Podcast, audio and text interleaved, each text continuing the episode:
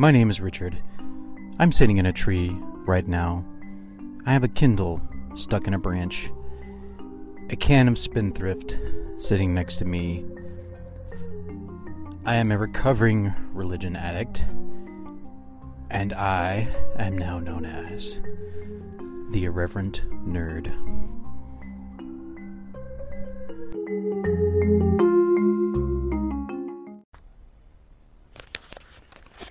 Welcome to this week's episode of the Irreverent Nerd Podcast. Today, I kick off a five part series in which I take a look at each of my top five favorite Star Trek captains. Check out my Instagram page if you want to find out who the f- captains two through five are. I doubt it will surprise you that my number one is Jean Luc Picard. So let's dive in, and I'll tell you why he's my favorite. My first reason is this nostalgia. I grew up on Star Trek The Next Generation.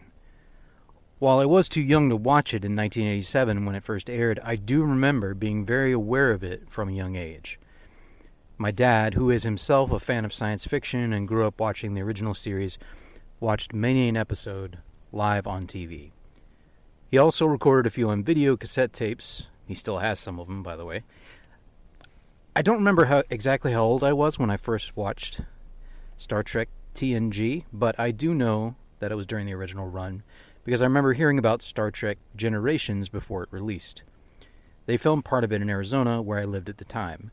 Uh, the local news reported on it, showing footage of William Shatner and Sir Patrick Stewart climbing up a desert mountain. I recall being excited about that, so I know I already had an affinity for the show as of 1994. But I digress.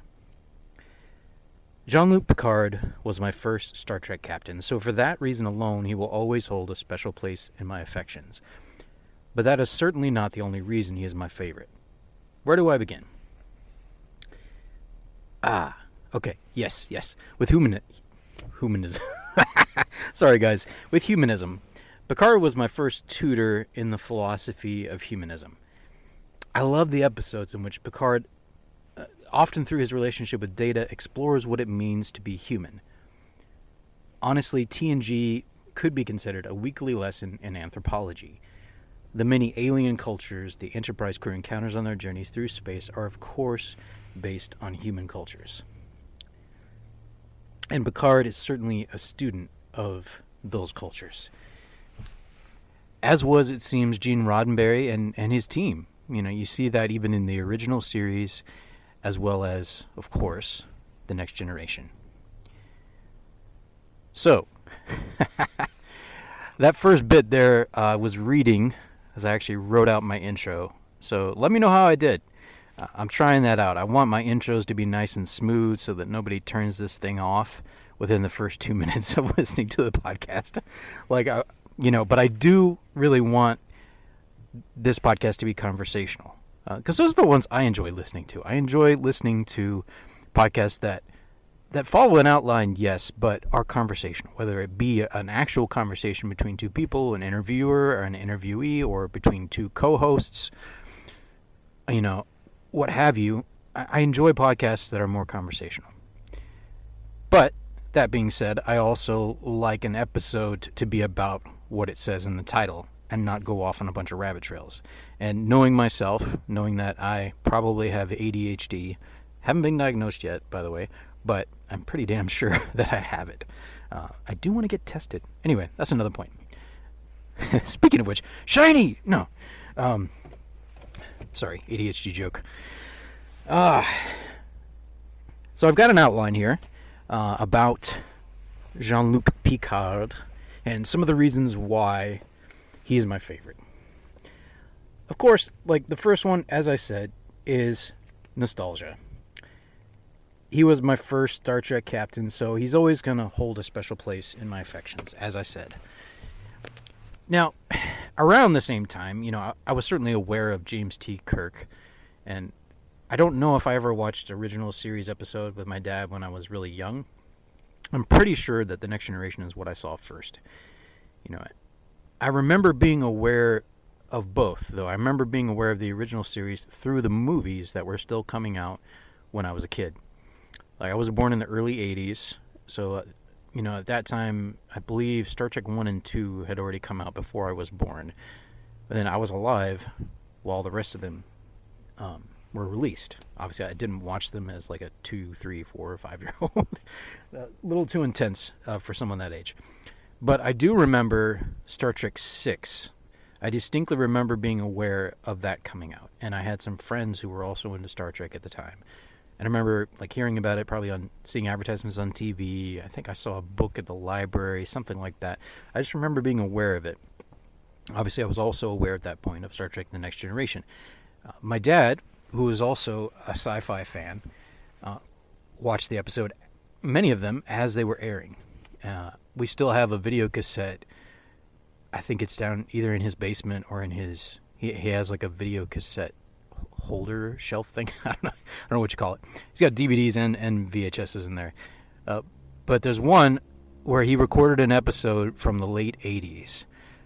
I think it's it's either season one or se- no, it's season one. Yeah, a season one episode. So this is like from 1987 or 88. Tasha Yar was still in it, so it's probably 87.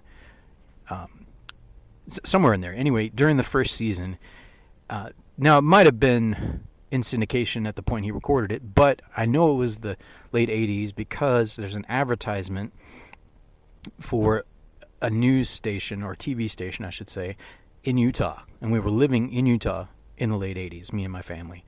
So I know he recorded it at some point during there, probably when it first came out, which is pretty cool. Um, I think it's that one where where Picard and was Picard and Crusher get stuck on a planet, and there's like, or they fall down a hole or something and get hurt. I might be getting my episodes mixed up, but there's this automated security system that's there on the planet, and I believe Worf and Tasha Yar are out there up on the surface. I believe Riker was also up there, and they're having to fight off these like. they kind of look like the head of the Star Wars battle droids, except it was just the head and the neck, flying around and like shooting. I guess phasers, phaser fire, laser fire, one of those two, at them, and, and they're having to to fight against these things. They eventually develop shielding as well, and meanwhile, Picard and Crusher are down. I believe it was Crusher that got hurt, and she had to guide Picard through. So this is one of the early episodes, and, and like I said, my dad still has it on VHS, uh, which is pretty cool. So anyway, like I said, uh, Star Trek TNG, and then of course the TOS movies, but TNG, you know, was really my first exposure to Star Trek and that was my first love when it comes to all things Star Trek. And as is probably true for most people, my, my three favorite characters were Picard, Data, and Geordi. Like I love the friendship between Data and Geordi. And I also love it's more of a, a mentor mentee relationship um, between Picard and Data. And Picard talks about what it means to be a human. And that brings me to the first thing I love about Jean Luc Picard as a character hopeful humanism. So he was my first tutor, if you will, in the philosophy of humanism. You see that over and over again in the episodes, like his hope for humanity. You know, obviously this this is something that comes from Gene Roddenberry and, and TNG even more so from what I've heard than TOS, due to, you know, increased level of freedom, you know, and topics he could choose and what he wanted to write about. But TOS really was the early years, in particular, and you know before he died, was really a, a, picture of Gene Roddenberry's vision for the future of humanity. You know, this world where we have, you know, here on planet Earth, we have learned to live at, at peace with one another. We don't have money anymore. You know, we we just share things in common, which I I suppose. I don't know if that's considered a form of communism. Never talked about that. But anyway, like there's no money anymore. Like people just people still have roles, they still have jobs and things like that. And obviously, as you go throughout the universe, there's other places that use money, so people still had to be aware of monetary systems and things like that. But you know, we have reached peace. You know, now it comes as you find out as you go along in Star Trek, obviously through great conflict, and and I forgot to start my timer. I just realized that. Ha. I'm trying to keep these, like I said, 15 to 30 minutes is my sweet spot. So I'm starting my timer so I don't go too long for you guys. But there's there's this hope for humanity that comes through in, in Gene Roddenberry's work, and, and really, in, in so many ways, is embodied in Jean Luc Picard. You, you see it as he is. Well, you see it in the first episode with Q. Uh, I'd originally thought about focusing this episode on how Star Trek deals with religion. I was going to call it God's name is Q, because Q is obviously a, a stand-in for God you know, in so many ways. And Gene Roddenberry, uh, from what I understand, was an atheist, uh, not a fan of religion, and you see that come through in TNG. Like, and yet, you know, even though you see the uh, a pretty strong critique of religion throughout the run of TNG, it's not disrespectful. It's, it's almost more academic in a way, even as it is human and, and passionate. So Picard embodies this humanism, this this hope for humanity, you know, and he's also he's a scientist he's a naturalist in many ways like he he loves exploring. But yeah the philosophy of humanism like this idea you know that like picard as far as i know doesn't believe in god. You know most of the crew they don't even talk about god. Even as they encounter many other alien cultures that have religions you know, they're studying them almost more like scientists. They're in, encountering them almost more like anthropologists. In fact, in many ways, you could consider each episode, not every episode, like you have some that are a little more clunky and, and not, but so many of them are like a lesson in anthropology. You know, anthropology 101. You know, it's like, you know, freshman level stuff. You know, it's like examining human culture by having the Enterprise crew visit many different types of alien cultures, which obviously, you know, they're based on human culture at the end of the day. You know, different elements of human culture are are borrowed to inform, you know, the creation of the discrete alien cultures that you see in Star Trek. So it's, it's fascinating in that way. And it, it did allow me to explore a lot of, of what it means to be human. And my dad and I even remember, like, as I got older, especially like we had talks about about humanism. You know, my dad was not a fan of humanism. Like he he's a devoted Christian, and uh, he sees humanism as the worship of humans. So he, but he pointed he pointed out the fact that Picard was demonstrating humanism, you know, that as a philosophy, and and we had some talks about that, and I'm I'm very grateful for that that that I was exposed to that that my dad talked through that with me you know, on a philosophical way. Like he felt it was important for me to know about these things and, and to be able to compare them to the belief system that I was raised with. So I'm, I'm grateful for that. Um, so anyway, so so there's that hopeful humanism. Um, second, one of the second reasons that I've written down here is diplomatic acumen. Talk first, but of course, be ready to fight and I think that's a good approach to diplomacy in general. Is like talk first. Let's let's try to talk this out first. In fact, I, I would probably say talk first, talk second, talk third, and then if you must, fight. Fight fighting should be the last resort. Um, now, Picard was certainly ready to defend himself and his crew. You know, if anyone comes out guns blazing and attacks them, they're ready to defend themselves, and I appreciate that. Like, you know, they're not they're not pushovers they're not doormats. The Enterprise is heavily armed, you know, because they're aware that you go out, you know, even though it's exploration and diplomacy first, you know, they're aware that there are dangers out there and that they're going to face attack. So they're ready for that. But over and over again, you see throughout the course of the Next Generation series, you see Picard, his first inclination is is always to talk through things first. Talk through it first. You know, let's let's try if if there's a conflict, let's try to resolve it through discussion, through debate, through negotiation. You see him often f- filling the role. I say often, but a number of times throughout the series, he form in a formal sense fulfills the role of mediator between warring factions. In fact, I was just reading a, a Star Trek comic um, I've read a few of them over the years, like uh, Star Trek comic books. Like I'm more a fan of the novels, I guess, when it comes to the expanded universe. But I have read a few of the comics as well, and I was reading one on my Kindle just last night, actually. Um, and it's another situation where there are two warring factions on a planet. One of the factions has appealed to the Federation, has applied for um, membership in the Federation, but that membership has not been granted yet because there's still a civil war going on on their planet. And Picard is coming in, you know, functionally as a mediator between these two cultures. Now, on the one hand, I suppose that can come off as a little arrogant sometimes. It's like, you know, Picard's the great white hope that has to come in and help other cultures solve their problems. you definitely get some of that with Kirk too. So, so on the one hand, you could see it that way, you know, and it could. I think there's definitely some of that element in there, you know, which a very American mindset of like, let's come and, and help the world solve its problems.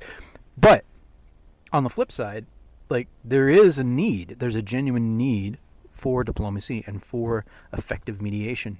You know, that's genuinely important. Statecraft, if you will call it, like the ability to negotiate with other countries, with other foreign powers, to talk through things.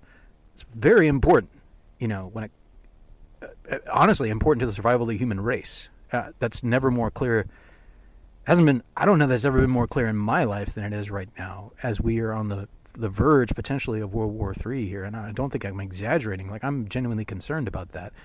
You know, with what's going on in Ukraine. And I have not looked at the news today, so don't hold me to that. Uh, this is Tuesday as I'm recording this. I'm going to release it tomorrow.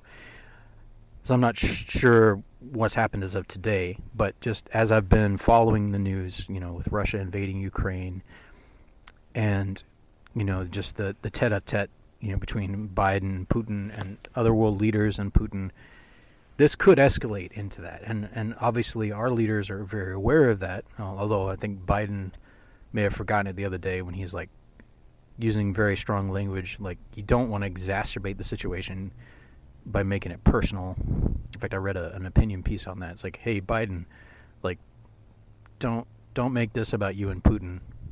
Don't make this too personal. Let, let, us keep it macro level a little bit and say, hey, we want to avoid nuclear war here. L- legitimately, let's avoid nuclear war.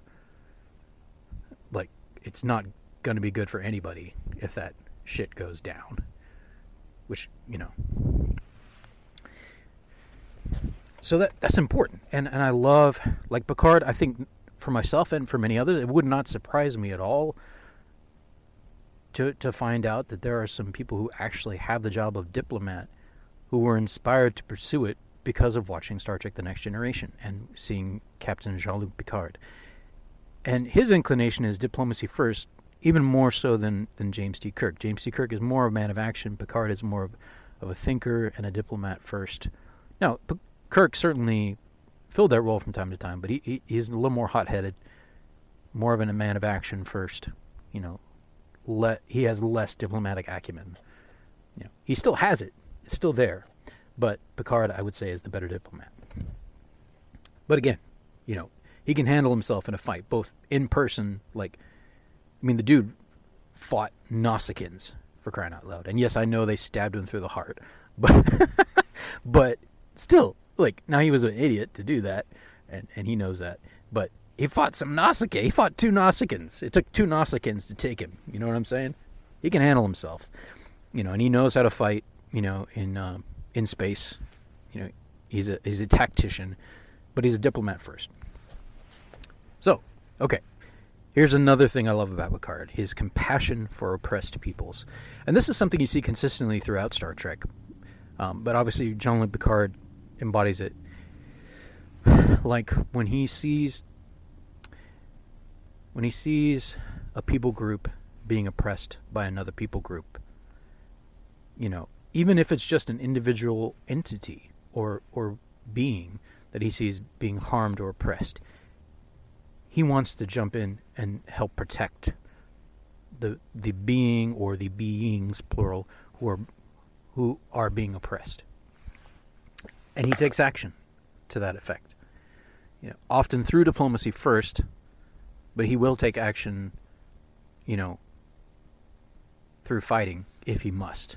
in order to rescue others, in order to to protect those that, that don't have the power to protect themselves.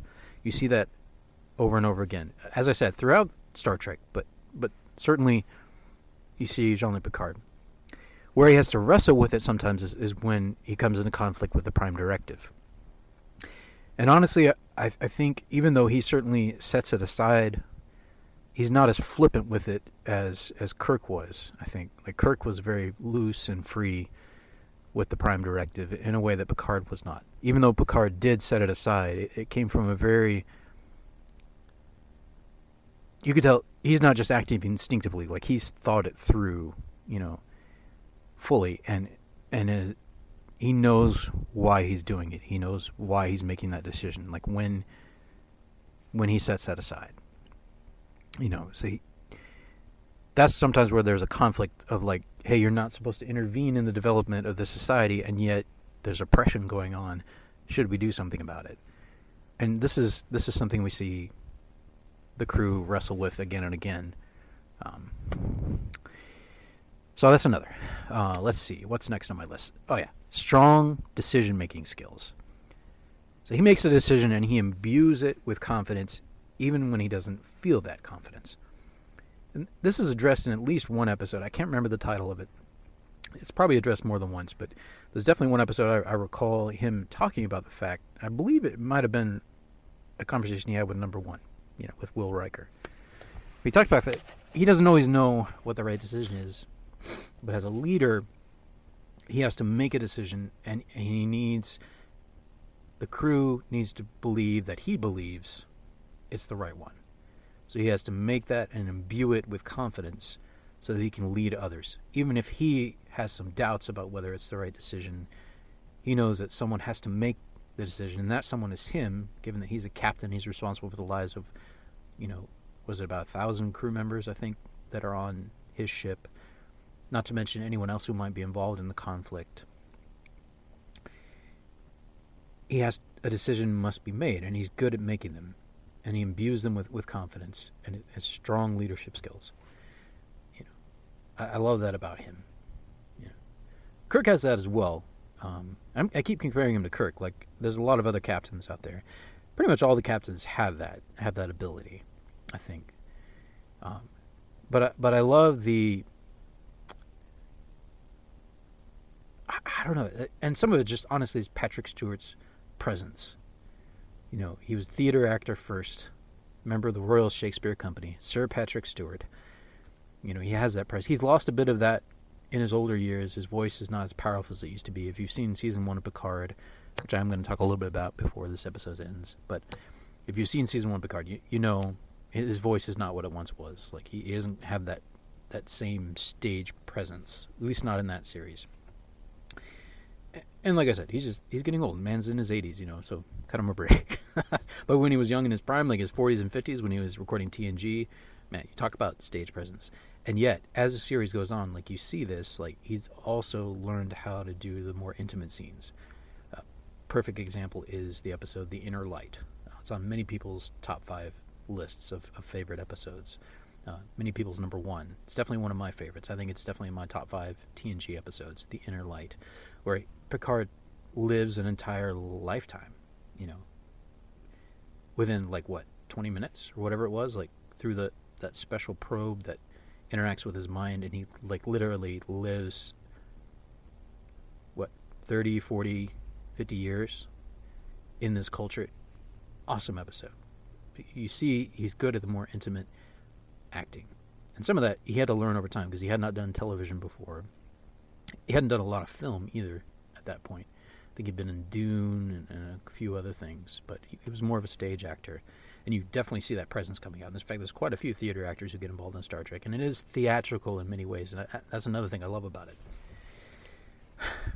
But anyway, so he's also Picard is also a philosopher. Obviously, he thinks deeply about things. He's he's that's part of the reason why he's a good decision maker. Like he's thought through a lot of these issues already and has come to conclusions for himself, things that he's confident about.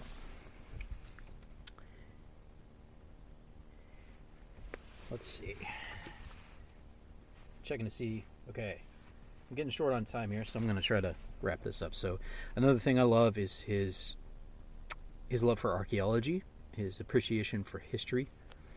You know, and coming down to like even finding physical artifacts of, of that. Like I, I really like that he enjoys archaeology and, and finding relics of the past, if you will. And along with it, obviously, is his curiosity. You see that over and over again as, as, as they explore the universe, his curiosity about other people groups, his curiosity about, about phenomena. phenomena. Um, yeah, I just, yeah, it just, I love Picard, okay? it's one of my favorites.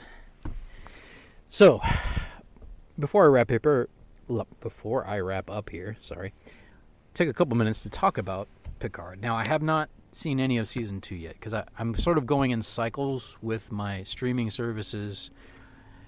So I will, I'll keep one streaming service for a while, like as as a series that I like is releasing new episodes. Uh, for instance, I have Apple TV Plus right now.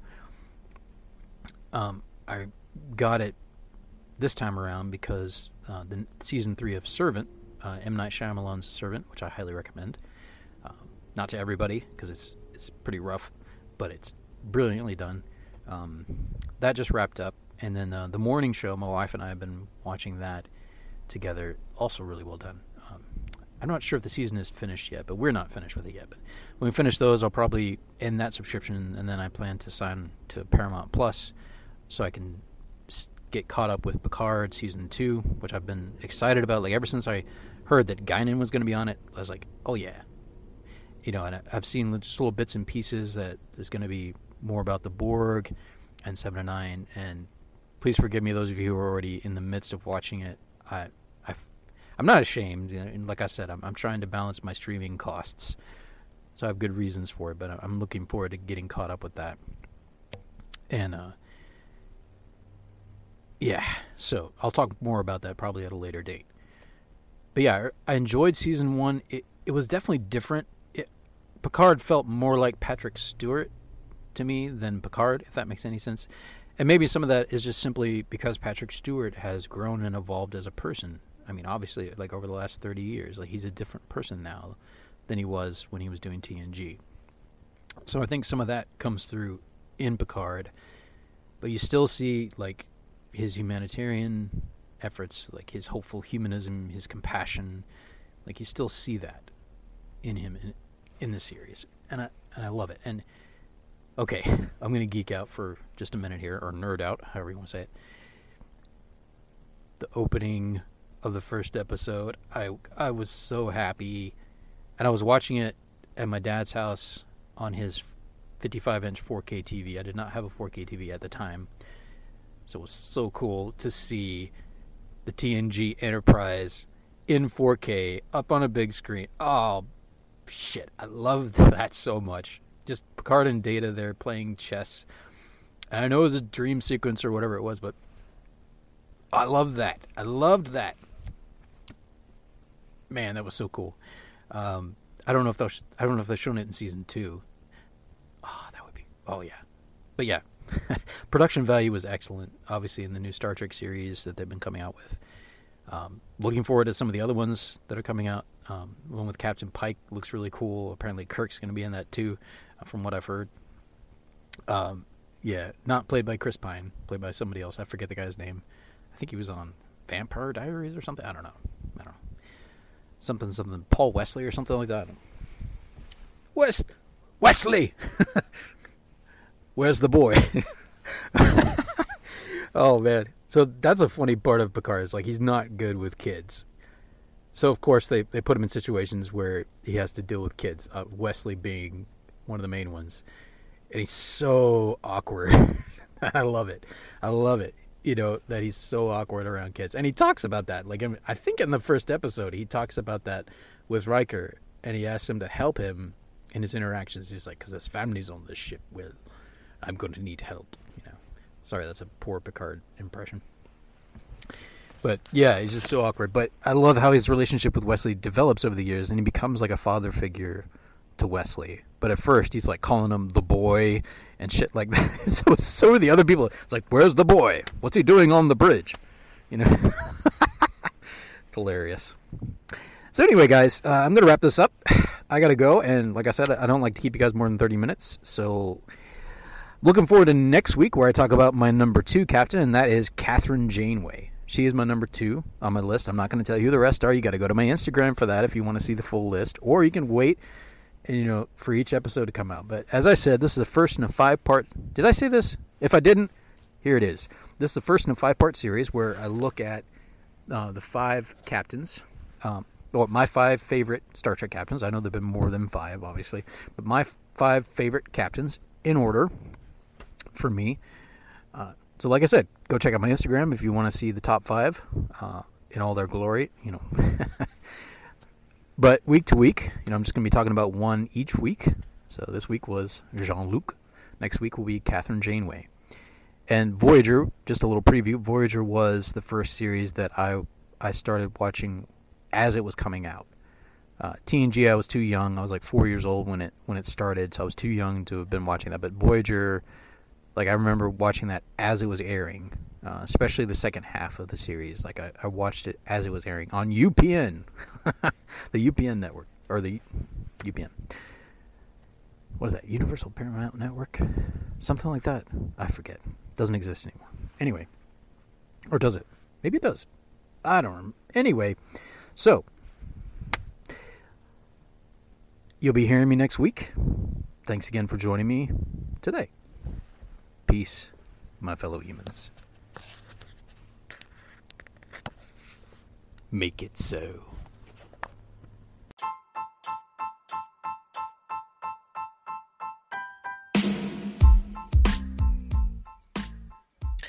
Thank you for joining me for today's episode of the Irreverent Nerd Podcast. Follow me on Instagram at irreverent underscore nerd.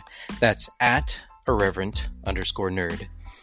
You can also check out my YouTube channel, appropriately titled Irreverent Nerd. If you would like to send me a voice message to be included in a future episode, please go to anchor.fm forward slash irreverent nerd forward slash message and drop me a line. Stay weird, my fellow nerds. Until next time, may the Force be with you. Make it so. Avengers assemble! I'm Batman.